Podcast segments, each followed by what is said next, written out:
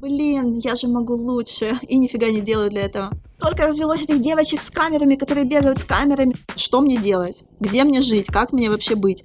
А, портретная фотография. Такой, ладно, окей, я вот сейчас там пойду, отбомблю какую-то ерунду, которая мне не нравится. Мне казалось, что кому-то кажется. Это был переломный момент для меня. Всім привіт! З вами Іра Громоцька, і це подкаст, якщо чесно. Подкаст, у якому я напрошуюсь в гості до класних людей і обговорюю з ними лажі, бентеги і всяке наболіле.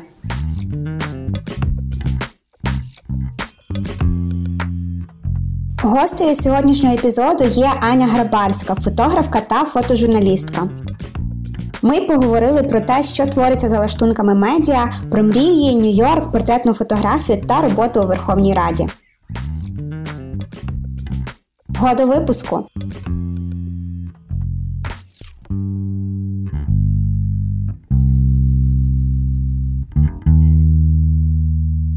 Всім привіт! Карантин триває. Я сижу в себе в квартирі, не можу напроситися в гості, але на екрані перед собою бачу прекрасно Аню Грабарську. Ань, привіт! Привіт, привіт. Дуже дякую, що запросила мене. Мені дуже приємно. Ань, е, я так е, знаєш, сказала фотографка і фотожурналістка, і побачила здивування на твоєму лиці. Скажи, як ти зараз сама себе ідентифікуєш? А, Як людина. Я якось е, не знаю, чесно кажучи, ну фотографка, так, фотожурналістка. Це напевно я зараз не працюю ні на яке конкретне ЗМІ, і також я не роблю е, таку репортажну роботу, тому навряд чи мене можна назвати зараз вже е, саме фотожурналісткою. От, але ну, це був великий період мого життя, тому напевно можна і так сказати. Якими є зараз життя фотографки протягом карантину? Моя жизнь, я удивлена, что она мало поменялась. Единственное, что, конечно, стало меньше работы, вот, и невозможно никуда поехать. А так, в принципе, я, я домоседка, и, в общем-то, я очень много времени провожу дома и общаюсь, общаюсь с довольно узким кругом людей, с которыми, в общем-то, я продолжила общаться и во время карантина. Вот, э, поэтому я не могу сказать, что у меня какие-то радикальные изменения. У меня отменились несколько поездок. У меня я не могу поехать, например, в Кривой Рог э, к маме, э, кроме отмененных там поездок за границу, да, вот ограничение перемещения по Украине меня очень так эм, затронула. Но в целом вот ежедневная какая-то моя жизнь, э, я просыпаюсь утром, готовлю себе завтрак, э, трени- делаю тренировку и, скажем так, начинаю либо работать, либо дурака валять. Ти більше відносишся до тих людей, які в карантині проходять онлайн-курси, тренуються і є дуже продуктивними, чи до тих, які не можуть зібрати uh, your shit together і заставити себе щось робити. Я как пингвинчик, спереди беленькая, а сзади черненькая. Первые две недели у меня были очень продуктивные, я записалась на все онлайн-курсы, и я активно их проходила. Вот, потом, конечно, мой пыл поумерился, э, но я посмотрела несколько сериалов, э, хотя я пододелывала кое-какие вещи, которые я должна была там пододелывать, некоторые я не пододелывала, к сожалению, я себя за это угнетаю. Вот, но какие-то супер важные вещи, которые я ну, думала, вот я сделаю во время карантина, я не сделала. Я записываю, я записываю, что я делаю, и м- когда даже мне кажется, что я ничего не делаю, я потом открываю свои записи и понимаю, что на самом деле очень много сделала. Вот. Но, конечно, у каждого своя оценка продуктивности, то, что для меня много, кому-то покажется вообще ничем, а то, что для, или там то, что для меня мало, кому-то покажется ого-го. Вот, поэтому как бы я придерживаюсь своего ритма, стараюсь себя ни в чем не обвинять, э, никуда не гнаться, вот, а потрошку, потрошку там и куда-то доеду, да. Ти п'ять років вчилася на юристку в Кривому Розі, а тоді ти вирішила змінити своє життя, переїхати до Києва і поступити на журналістику. Розкажи, будь ласка, чому так сталося? Що тебе на це замотивувало? Э, на самом деле это все случилось не внезапно. Я никогда не хотела быть юристкой, я всегда хотела быть журналисткой. С 10 моих лет я хотела быть журналисткой. И вот этот переезд, он каким-то был таким... То есть он был не просто своевременным или каким-то логическим продолжением моей учебы, а это было наоборот, запоздалая такая какая-то тема уже, да, надо было давно переехать, а я все вот тянула-тянула, и только закончив э, пять курсов, э, получив диплом специалиста э, и я переехала в Киев и пошла учиться на журналистику. Вот. Ну, хотя, с другой стороны, просто надо было именно в Киев переезжать раньше, да, или куда-то переезжать раньше, а не сидеть пять лет в Кривом Роге. Потому что я считаю, что журналистику изучать там как бы с первого до там шестого курса это абсолютно вообще бред. Да, это не было случайностью абсолютно. І не було різким рішенням каким-то, да. Твій перший час в Києві був зовсім нелегким. Я знайшла такий шматочок, я тобі О, його Боже. прочитаю просто. Ти знаєш мою життя лучше, ніж я. Моя вимова російською мовою є дуже поганою. Я не знаю чому, але я російською мовою говорю з якимось польським акцентом. Я обожаю акценты, поэтому все ок, вообще без проблем. В 2010-м я шла на фестиваль Докудейс, чтобы посмотреть бесплатный фильм. И по дороге уже прямо возле кинотеатра меня остановила женщина с бумажками в руках. Хотите пройти соцопрос и заработать 50 гривен?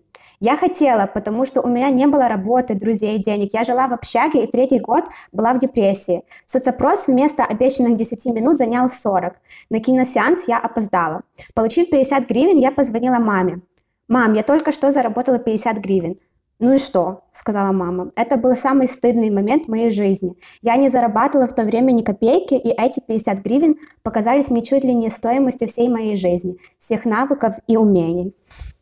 Що це був за момент, і чому тобі було настільки соромно за це? Чому ти 10 років після цього згадуєш цей момент? Это был переломный момент для меня, э, действительно. Потому, э, знаешь, вот есть по жизни такие как бы вехи, да, вот, то есть э, что-то происходит, и ты потом вспоминаешь, что, ага, вот этот период начался с того-то момента. И для меня это был такой момент, когда я поняла, что ну, как бы надо раздупляться, да, потому что я действительно, у меня был не, не самый легкий так сказать, первые там несколько лет в Киеве, э, у меня была очень напряженная учеба, ве- было весело и все такое, но э, я как бы переехала, я думала, я буду работать, я буду то, я буду все, но вс- э, невозможно было работать, э, ты либо работал, либо учился. Мне казалось, что да, я должна получить диплом хороший туда-сюда, и я как бы была сосредоточена на учебе, и я не зарабатывала деньги тогда, вот, и я жила в общаге. Просто у меня бы, как бы совершенно не совпала реальность, которая, вот, которой я жила после переезда, с тем, как я себе ее воображала. Я думала, что я сразу покорю Киев, что сразу все меня захотят принять на все свои работы, самые лучшие, а, что я просто стану суперзвездой. А, вот. Ну, нет, я шучу, конечно, но я думала, что будет намного проще как бы с работой совсем на свете. Но вот этот год, э, да, после окончания э, институ- университета, был очень тяжелый, потому что я находила э, разную работу. То есть не то, что находила, а меня там везде хотели принять. Но в итоге, когда я начинала там, там работать, эм, происходили просто ну, какие-то совершенно вещи, к которым я была абсолютно не готова. Я как-то привыкла там, что все друг друга уважают, все как-то друг к другу относятся там, да, вот. А не знаю, может быть, это просто 10 лет назад какая-то вот такая была нездоровая ситуация среди моих коллег, э, но в каждом э, СМИ, в котором я начинала работать, происходил какой-то просто полнейший трэш. Например, я начала работать на одном канале, очень крупный такой развлекательный на тот момент был канал, и я пришла работать в программу. И мне казалось, что классный вообще шанс, и мне нравилось, что это сразу такой как впрыг в продакшн. Вот. Эм, и был момент, когда у меня очень срочно, внезапно герой поменял время интервью. И я выехала быстро на канал, э, взяла первого попавшегося оператора, и просто, ну, полетела с ним на интервью. И когда я приехала с интервью, то меня там как бы ждала, э, я не помню, что это была за, какая именно роль была этой девушки, но это был как раз выходной день, то ли суббота, то ли воскресенье, то есть вся команда была отдыхала, да, а я поехала на интервью.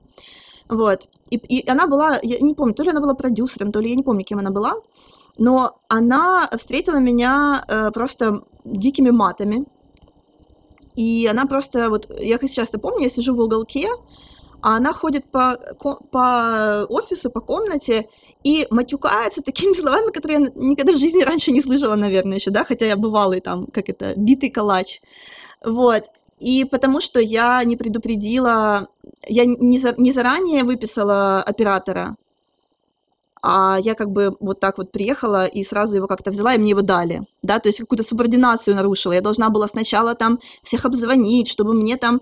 Э, я об этом не предупреждала, ну, я знала эту процедуру, да, но мне не казалось, что это настолько какая-то серьезная процедура, что вот э, если я возьму оператора, который свободен был, э, и уеду с ним на там часовое интервью, то это что-то нарушит.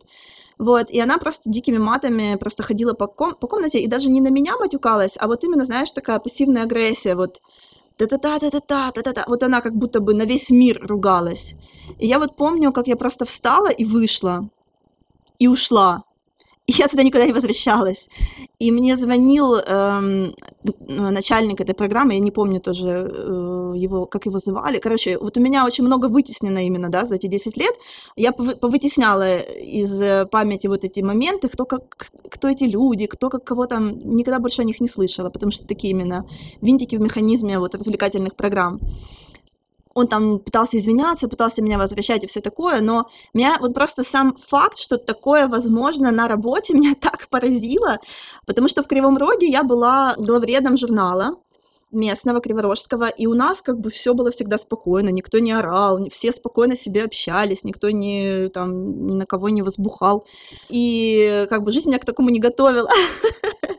Вот. Другой тоже был эпизод, тоже на... я устроилась работать на канал в итоговую программу ежедневную, вечернюю. Не буду называть э, канал, э, но я работала, все было хорошо, но тоже э, главный редактор программы, у нее была такая постоянно какая-то пассивная агрессия на меня. В итоге через там два месяца работы меня уволили вообще вот так вот в один день, э, и у меня есть подозрение, что это потому, что один человек при власти, который меня вербовал, чтобы я как бы работала на них, э, ну не при власти, это человек из э, там внутренних органов, который предлагал мне э, быть их человеком на канале, я отказалась, он сказал, слушай, ты все равно там работать не будешь, и через два дня меня увольняют. Вот, и по той причине, что якобы предыдущая журналистка возвращается и на мое место как бы идет. Ну, то есть у меня были просто какие-то мега абсурдные, вообще дебильные ситуации, и это было, было в течение всего года после окончания университета, поэтому мне, конечно, было очень как бы сложно морально. это было в марте, Э, история с 50 гривнами, и уже э, в апреле у меня была нормальная работа. То есть у меня просто, знаешь, это все психология. То есть я была, видимо, не, то ли не уверена в себе, я, я не знаю даже, что, что, да. Я каждый день как бы себе говорила, сегодня я найду нормальную работу, сегодня найду нормальную работу, и не находила ее. Но вот когда это произошло, уже вот на следующий месяц, да, у меня была нормальная работа, на которой я проработала 9 лет.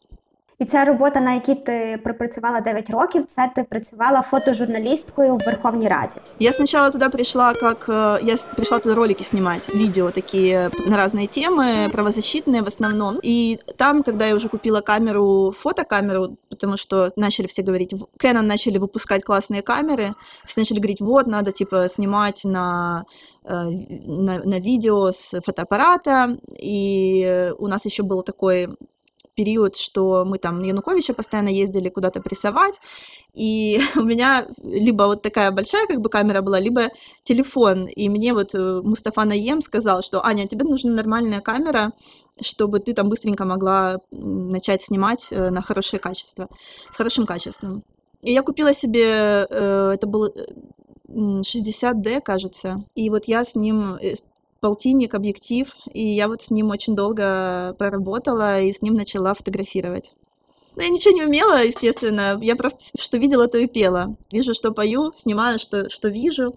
Но у меня были друзья-фотографы, э, это в основном все как-то из э, журналистской тусовки, то есть ты когда там э, с журналистами я там дружила, у меня много было друзей, и, естественно, если какие-то мероприятия, там ситуации, то там и фотографы, и мы как-то вот общались, дружили. Вот, и э, я не, сначала не зазихала, так сказать, на их поприще, то есть я просто себя фотографировала э, все подряд.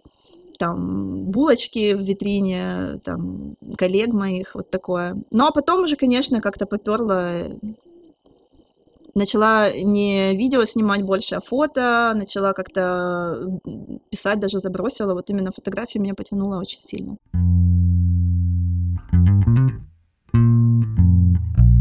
Рік тому ти в себе на Фейсбуці написала, зараз я тобі теж це прочитаю. В неділю я стрибнула з парашутом.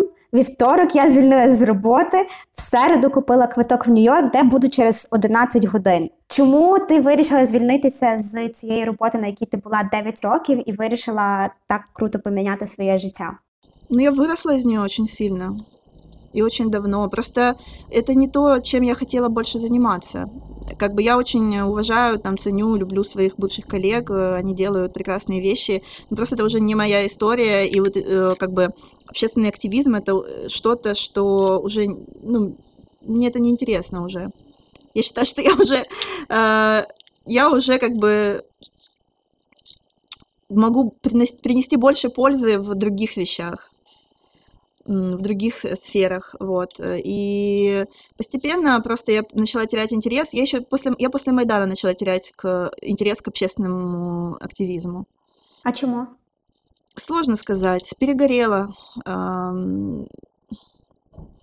Когда вот э, был Майдан, я прям очень сильно была вовлечена и в первый Майдан в четвертом году, и во второй Майдан, в, ну, в 13-14 а после него вот э, был какой-то период апатии, а потом, когда ну, начались вот эти все непонятные какие-то процессы в стране, э, стало понятно, что ну, никаких каких-то вот именно радикальных там серьезных изменений да, не будет, что я не знаю, каких изменений я ожидала, я не могу даже вот это как-то сформулировать, но я поняла, что мне пора просто двигаться просто в какую-то другую сторону, в сторону э, самой себя, личного развития, каких-то вещей, которые больше связаны с, ну, искусством в широком смысле этого слова, да, а, прикладным искусством, скажем так, а, вот. И я начала больше заниматься вот фотографией, именно не репортажной, портретной после, после Майдана.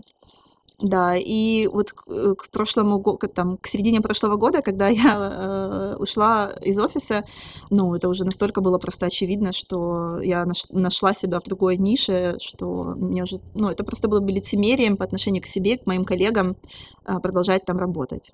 А як ти думаєш, що стало останнім поштовхом до того, щоб ти звільнилася і почала рух в цьому іншому напрямку. Ну вот этот прыжок с парашютом, наверное, просто он э, это какой-то такой прокачка страха, да, э, это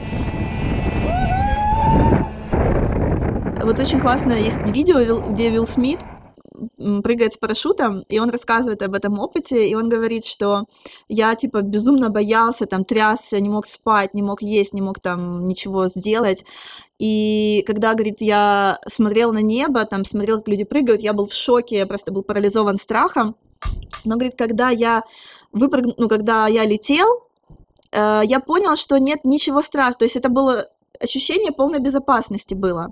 Ну, там, э, как это, первая там минута свободного падения, ты просто не соображаешь, то есть тебе очень страшно, но в то же время это даже не страх, это какой-то, ну вот, это как бы твои гормоны играют, да, смесь гормонов, которая выбрасывается в тот момент, когда ты выпадаешь из самолета, э, она просто вот э, в тебя так, в такое состояние вводит. Эм, это даже не страх, это что-то такое совершенно неописуемое в обычной жизни. Но когда раскрывается парашют, и ты начинаешь лететь, и ты там, типа, планируешь еще 7-10 минут, не знаю, 7 минут, наверное, это ощущение полнейшей безопасности. Это вот как будто самое безопасное, что с тобой в данный момент может происходить. Вот. И вот Вилл Смит э, говорил, и я подтверждаю, подтверждаю что ты тогда по-другому начинаешь понимать страх, да, что то, чего ты боишься, это сам страх. То есть, когда происходит то, чего ты боялся, ты просто наслаждаешься пейзажем. Вот. У меня это что-то переключило во мне, хотя, я не знаю, может быть, это как-то пафосно прозвучит, что вот, прыжок с парашютом. Нет, я вообще не планировала этого делать, я ужасная сыкуха таких вещей, и даже сегодня я мыла окно, и я на пятом этаже, я там вылезла помыть с той стороны окно, я посмотрела вниз, мне стало плохо, и я залезла назад. Вот. Но, честно, я считаю, что это стоило сделать. Э, я считаю, что я молодец, что на это пошла, даже вот так вот по дуре, вообще случайно. Вот. Ну и после этого я подумала, боже, чего я, чего я боюсь вообще, о чем я думаю, как бы. Я там по ходу разберусь. То есть я вот сейчас э, сделаю то, что я хочу, и там по ходу я уже разберусь. И так и получилось. То есть я по ходу так и разобралась дальше. Вот.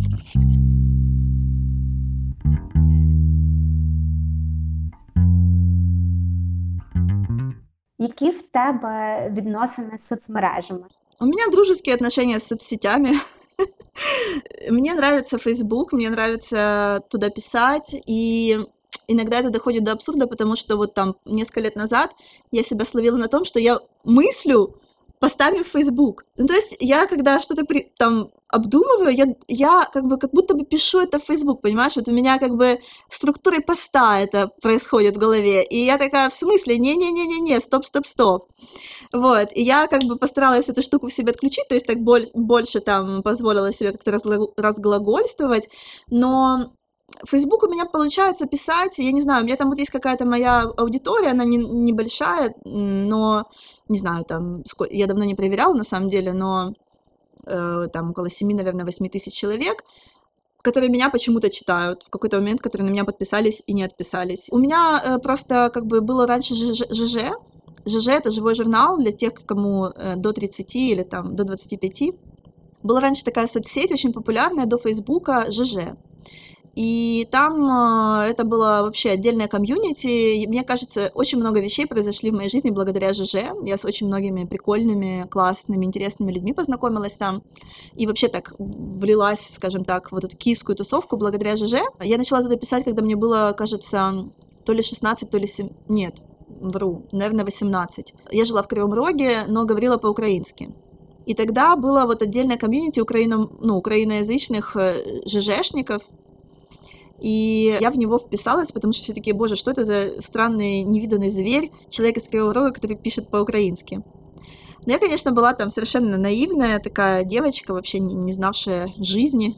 Вот, я писала какие-то там свои, э, как это, возлияния, там, страдания.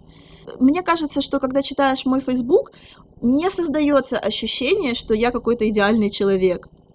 То есть у меня Facebook или там Instagram вообще не об этом. Я нигде не говорю, какая я замечательная, какая я прекрасная. Я действительно, если пишу что-то, то это основано на каких-то воспоминаниях, каких-то обдумываниях. И там нет каких-то выдумок, да, там нет каких-то додумок, придумок, только вот э, какие-то из детства воспоминания мне очень нравится писать. И мне кажется, что вот люди, которые меня читают, они это понимают, да, что я не приукрашаю, не придумываю. Если что-то красивое пишу, то, значит, этот момент был красивым, а если этот момент был некрасивым, я напишу про него по-другому. И мне кажется, что это какая-то моя такая, вот как у всех какая-то фишка есть, да, вот это моя фишка, рефлексировать реальность правдиво, но красиво. Или красиво, но правдиво. Потому что обычно либо то, либо то.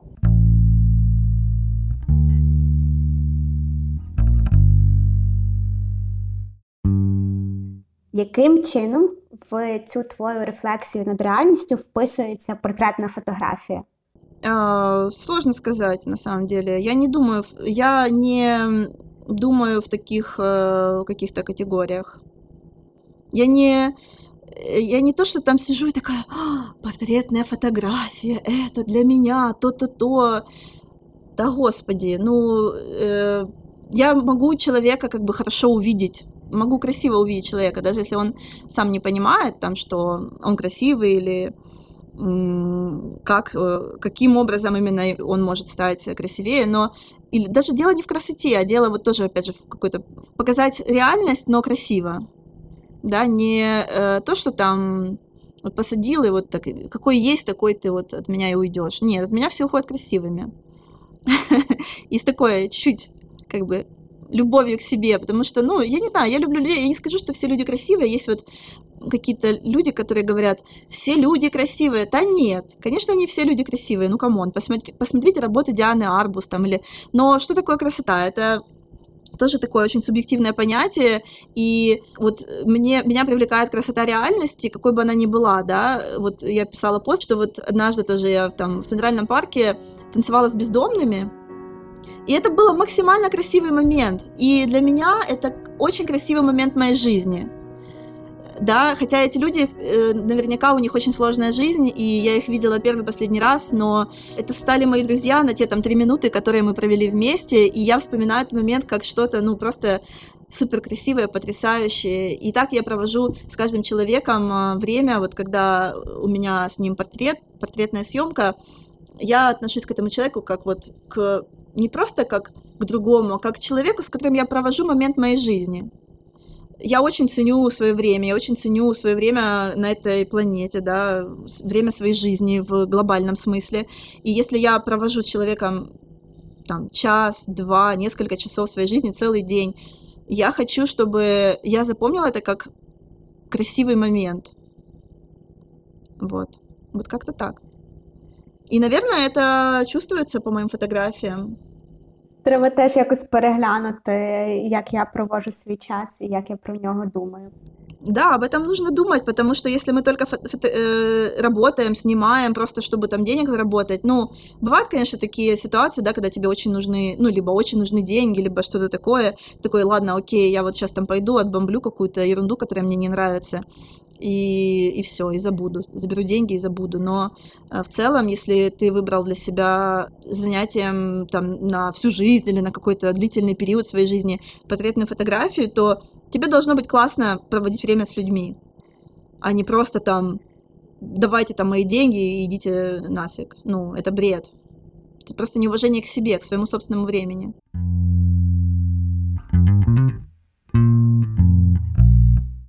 Вертаючись назад до соцмереж, кому ты заздришь? Я раньше очень завидовала, не то что завидовала, а мне было, вот я смотрю, какой-то человек там достиг какого-то успеха, и думаю, блин, я же могу лучше, и нифига не делаю для этого. И вот я недавно услышала, ну, как раньше, это, конечно, все равно бывает, да, что ты там такой, ах ты ж сволочь, как же ты вот так вот умеешь. Вот, но э, я независтливая, я независтливый человек, в общем-то. И я вот недавно услышала такую прикольную фразу, что э, надо себя сравнивать не с другими, а с, со своим потенциалом. То есть надо думать, чего я могу достичь. И вот с этим человеком ты себя и сравниваешь. Если мы смотрим на кого-то, и нам нравится то, что этот человек делает или чего он достиг, это, это значит, что он просто отражает наш потенциал. Ну, я не говорю про какие-то клинические случаи, просто, да, каких-то стервозных там людей, которые смотрят на всех и шипят на всех. Я говорю про то, что если у тебя в профессии есть какие-то цели, и ты видишь, что другой человек достиг, а, это значит, что этого можно достигнуть.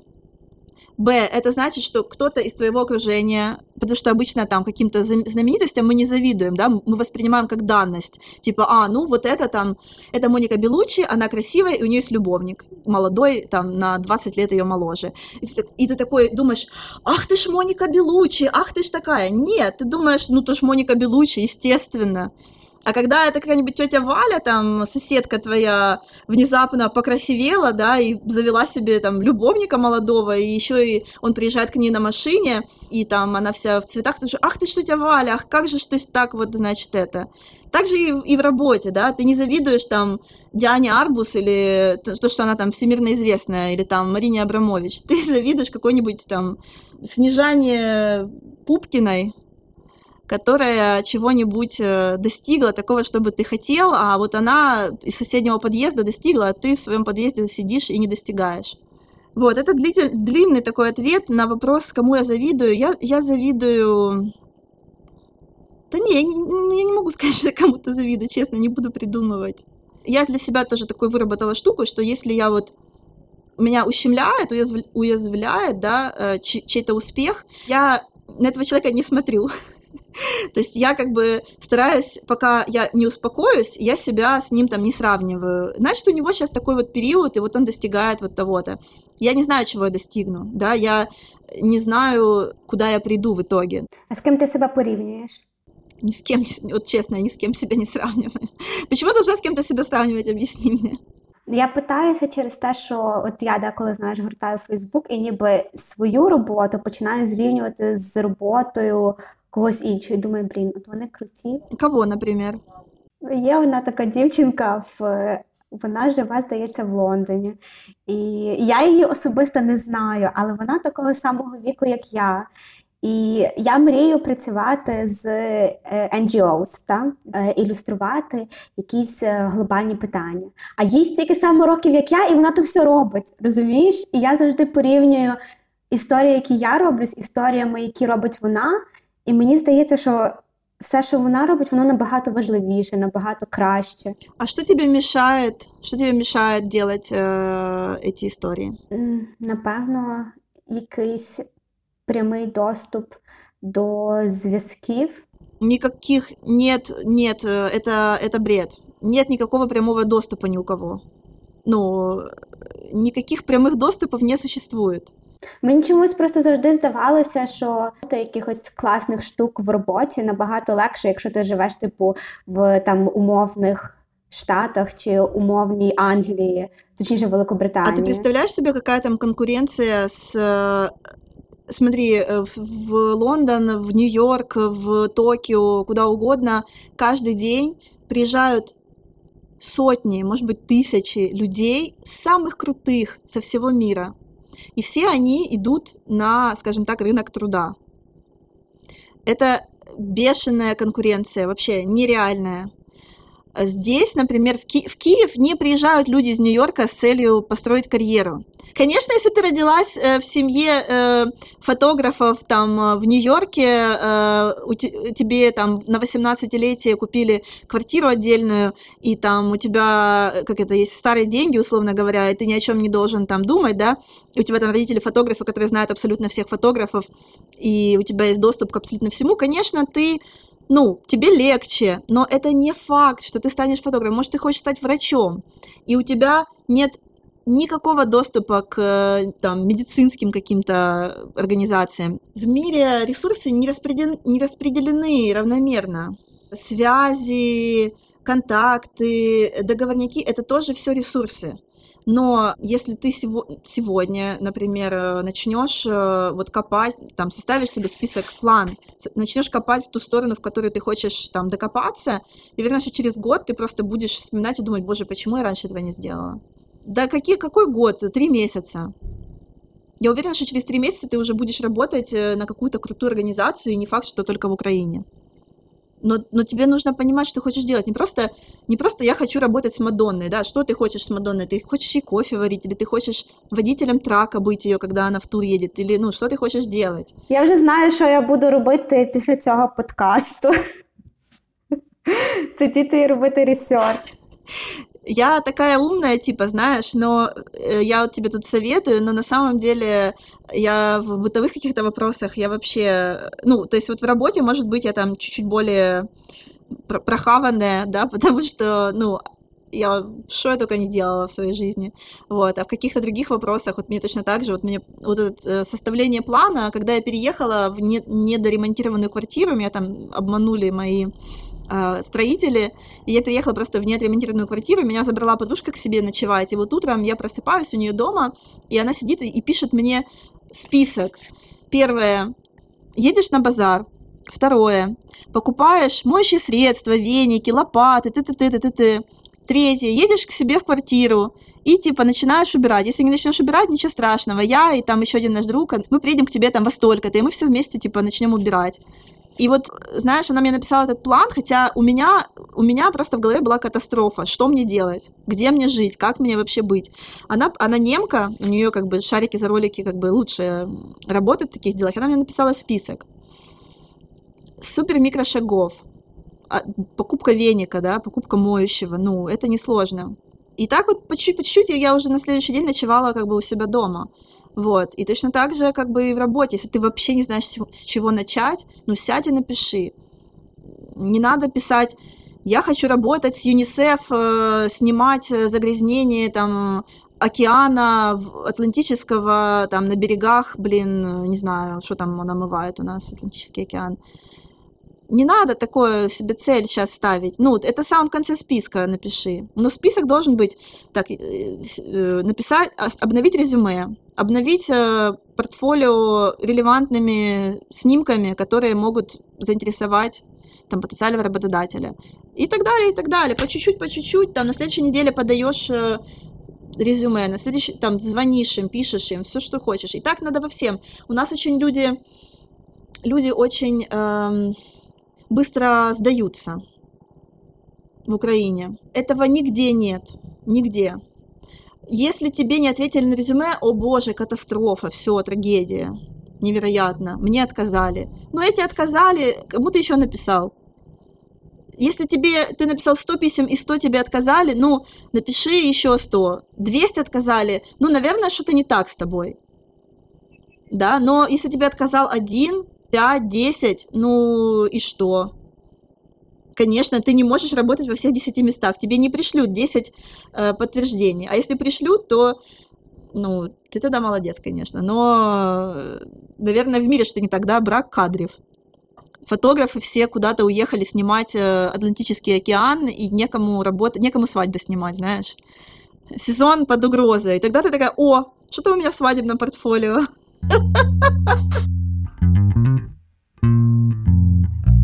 Про що ти шкодуєш? Я жалею о некоторых вещах. Я жалею, что я не начала раньше заниматься фотографией.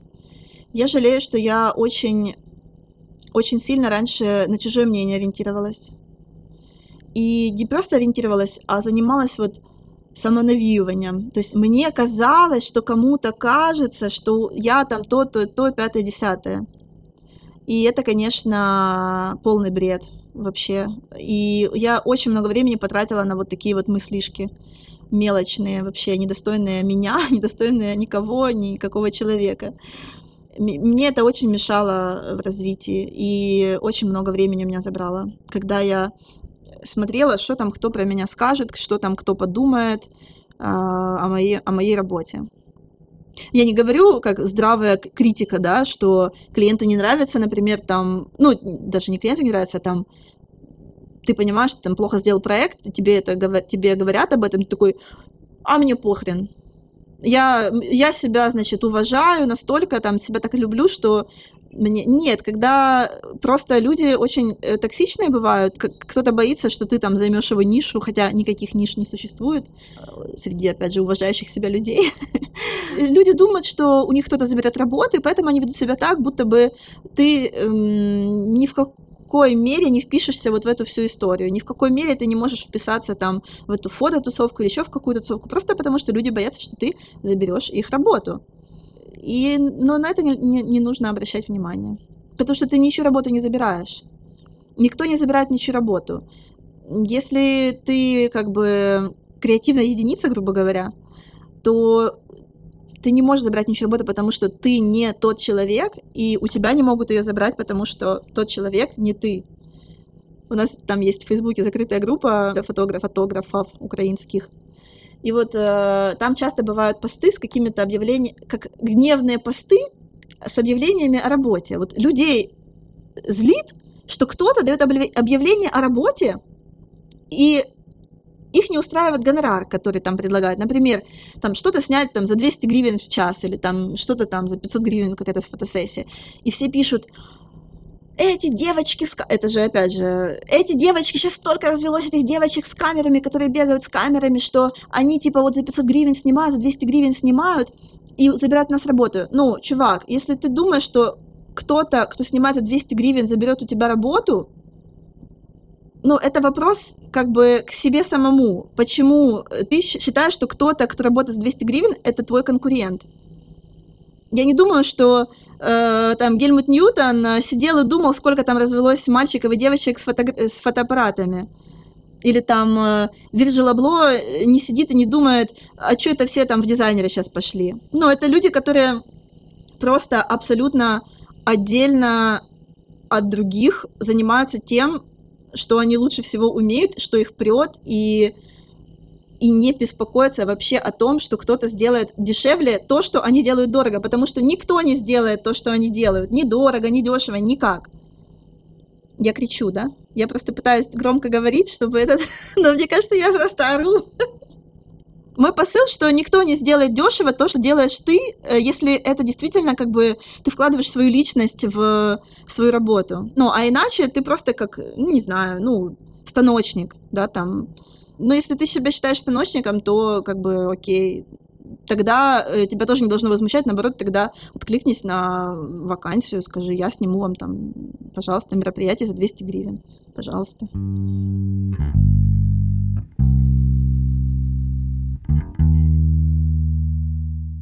Який твій найбільший fail? М, Их много было. Да не могу сказать один, честно. Fail ы я всегда очень страдаю, когда по моей вине. Когда я что-то начинаю, не заканчиваю. Вот это, это реально меня очень угнетает. Но такое бывает. Если я берусь за какой-то масштабный очень проект, например, и потом не могу его довести до конца, но не потому, что я не могу физически, да, этого сделать, или там у меня недостаточно умений, а потому что меня настолько, пуг... меня некоторые вещи вот пугают, и они меня просто парализуют, и я не могу, типа, даже приступить к чему-то. Вот я слышала подкасты Поля Рипке, э, кстати, очень рекомендую его подкасты фотографам. Э, к сожалению, у него почти все на немецком, но было, по-моему, то ли 4, то ли 5 выпусков подкаста на английском, я их послушала. И вот он говорит, что 80% того, что я начинаю делать, не удается. Но 20% очень-очень классно удается.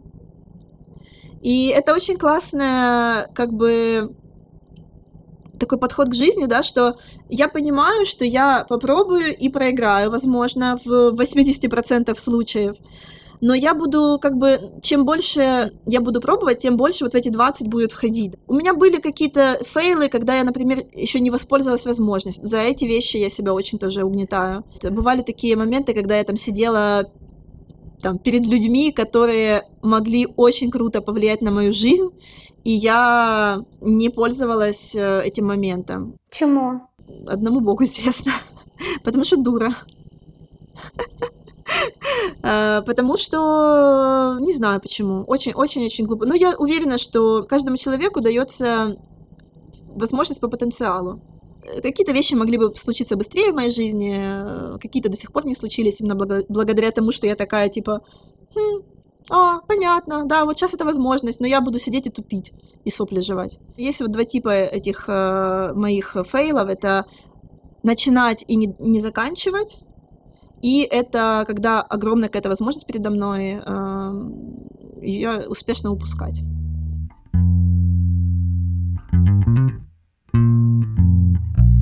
А можешь закінчити речення? Постараюсь вообще. Обычно я заканчиваю. Якщо чесно. Блин, это так сложно. Якщо чесно, то я сиджу в себе вдома і насолоджуюся свіжим повітрям перед дощем і маю приємну розмову з приємною людиною. І мені від цього дуже приємно і весело. І я вважаю, що цей день просто проходить прекрасно, і я дуже щаслива. Ну, все, что мне вот именно хочется сказать, я, наверное, говорю в Фейсбуке, но никогда не устану там, наверное, повторять, что давайте быть добрыми друг другу, давайте просто жить э, в хороших отношениях друг с другом, причинять друг другу добро, не в каком-то типа самаритянском там смысле, да, а или там давайте все уйдем в благотворительность, или давайте будем там себе что-то делать в ущерб, чтобы угодить кому-то, а в том смысле, что я вот хочу прожить свою жизнь окруженной просто добрыми, хорошими людьми. И мне кажется, вот на глобальном уровне это желание всех, чем бы ты ни занимался, ты фотограф, ты там в фотографической тусовке, ну, будь ко всем добрым, Зачем э, с кем-то конкурировать? Я не говорю о том, что ты там должен быть беззубым, да, и такой э, уступать всем. Нет. Но давайте поступать как бы хорошо там, где это возможно. А это возможно почти всегда. И, может быть, кто-то, кто не поступал э, хорошо, с другими, или там завидовал очень сильно, или как-то еще, или там кому-то подсырал, скажет, блин, может, и мне кто-то сделает доброе, вот если я буду добрым ко всем. И, может быть, хотя бы это будет его мотивацией. Такой мой посыл. Вот, он не про фотографию, он вообще про, про все. Кожного епізоду я прошу гостей придумати мені завдання, яке протягом тижня могло би гіпотетично зробити моє життя кращим. Ань, ти придумала мені завдання? Блин, я забыла об этом. Да, тебе я придумала задание. Написать, написать план. Теперь ты не, теперь ты не сможешь э, сочковать Сочкануть. И всем задание, да, вот если вы чего-то хотите достичь, пожалуйста, напишите не план выполнения, типа 100% это будет вот так, по моему плану, а план, что я могу сделать, чтобы это приблизить. Наприклад, план там оновити портфолио, оновити резюме, знайти да, контакты. То, что ты, то, что ты реально можешь сделать, не что-то сверхъестественное, не, по, не поехать там снимать э, белых китов в Атлантическом океане. Это в конце списка пишем. А вот что конкретно я могу там по чуть-чуть, по чуть-чуть поделать? Аня, дякую тобі дуже за сьогоднішню розмову. Сьогодні я напросилася в віртуальні гості до Ані Грабарської, е, фотографки і мрійниці. Дякую тобі дуже за цю класну розмову. Я тобі дуже дякую, що ти мене запросила. І я завжди так теж, ну я теж так відрефлексувала деякі речі. Друзі, почуємося в наступному епізоді. Дякую, що ви нас слухали. Всім цьом і всім па-па. Всім цьом, пока, дякую вам всім. Па-па-па-па. Ще раз дякую, що слухаєте, якщо чесно. Пишіть мені свої коментарі, свої побажання, приватні повідомлення. Я завжди всім відписую і обожнюю читати те, що ви мені пишете. Ставте свої рев'юшки на Apple подкастах, Google подкастах та будьте, де ви слухаєте, якщо чесно. Ваші зірочки і ваші вподобайки дуже багато рішають.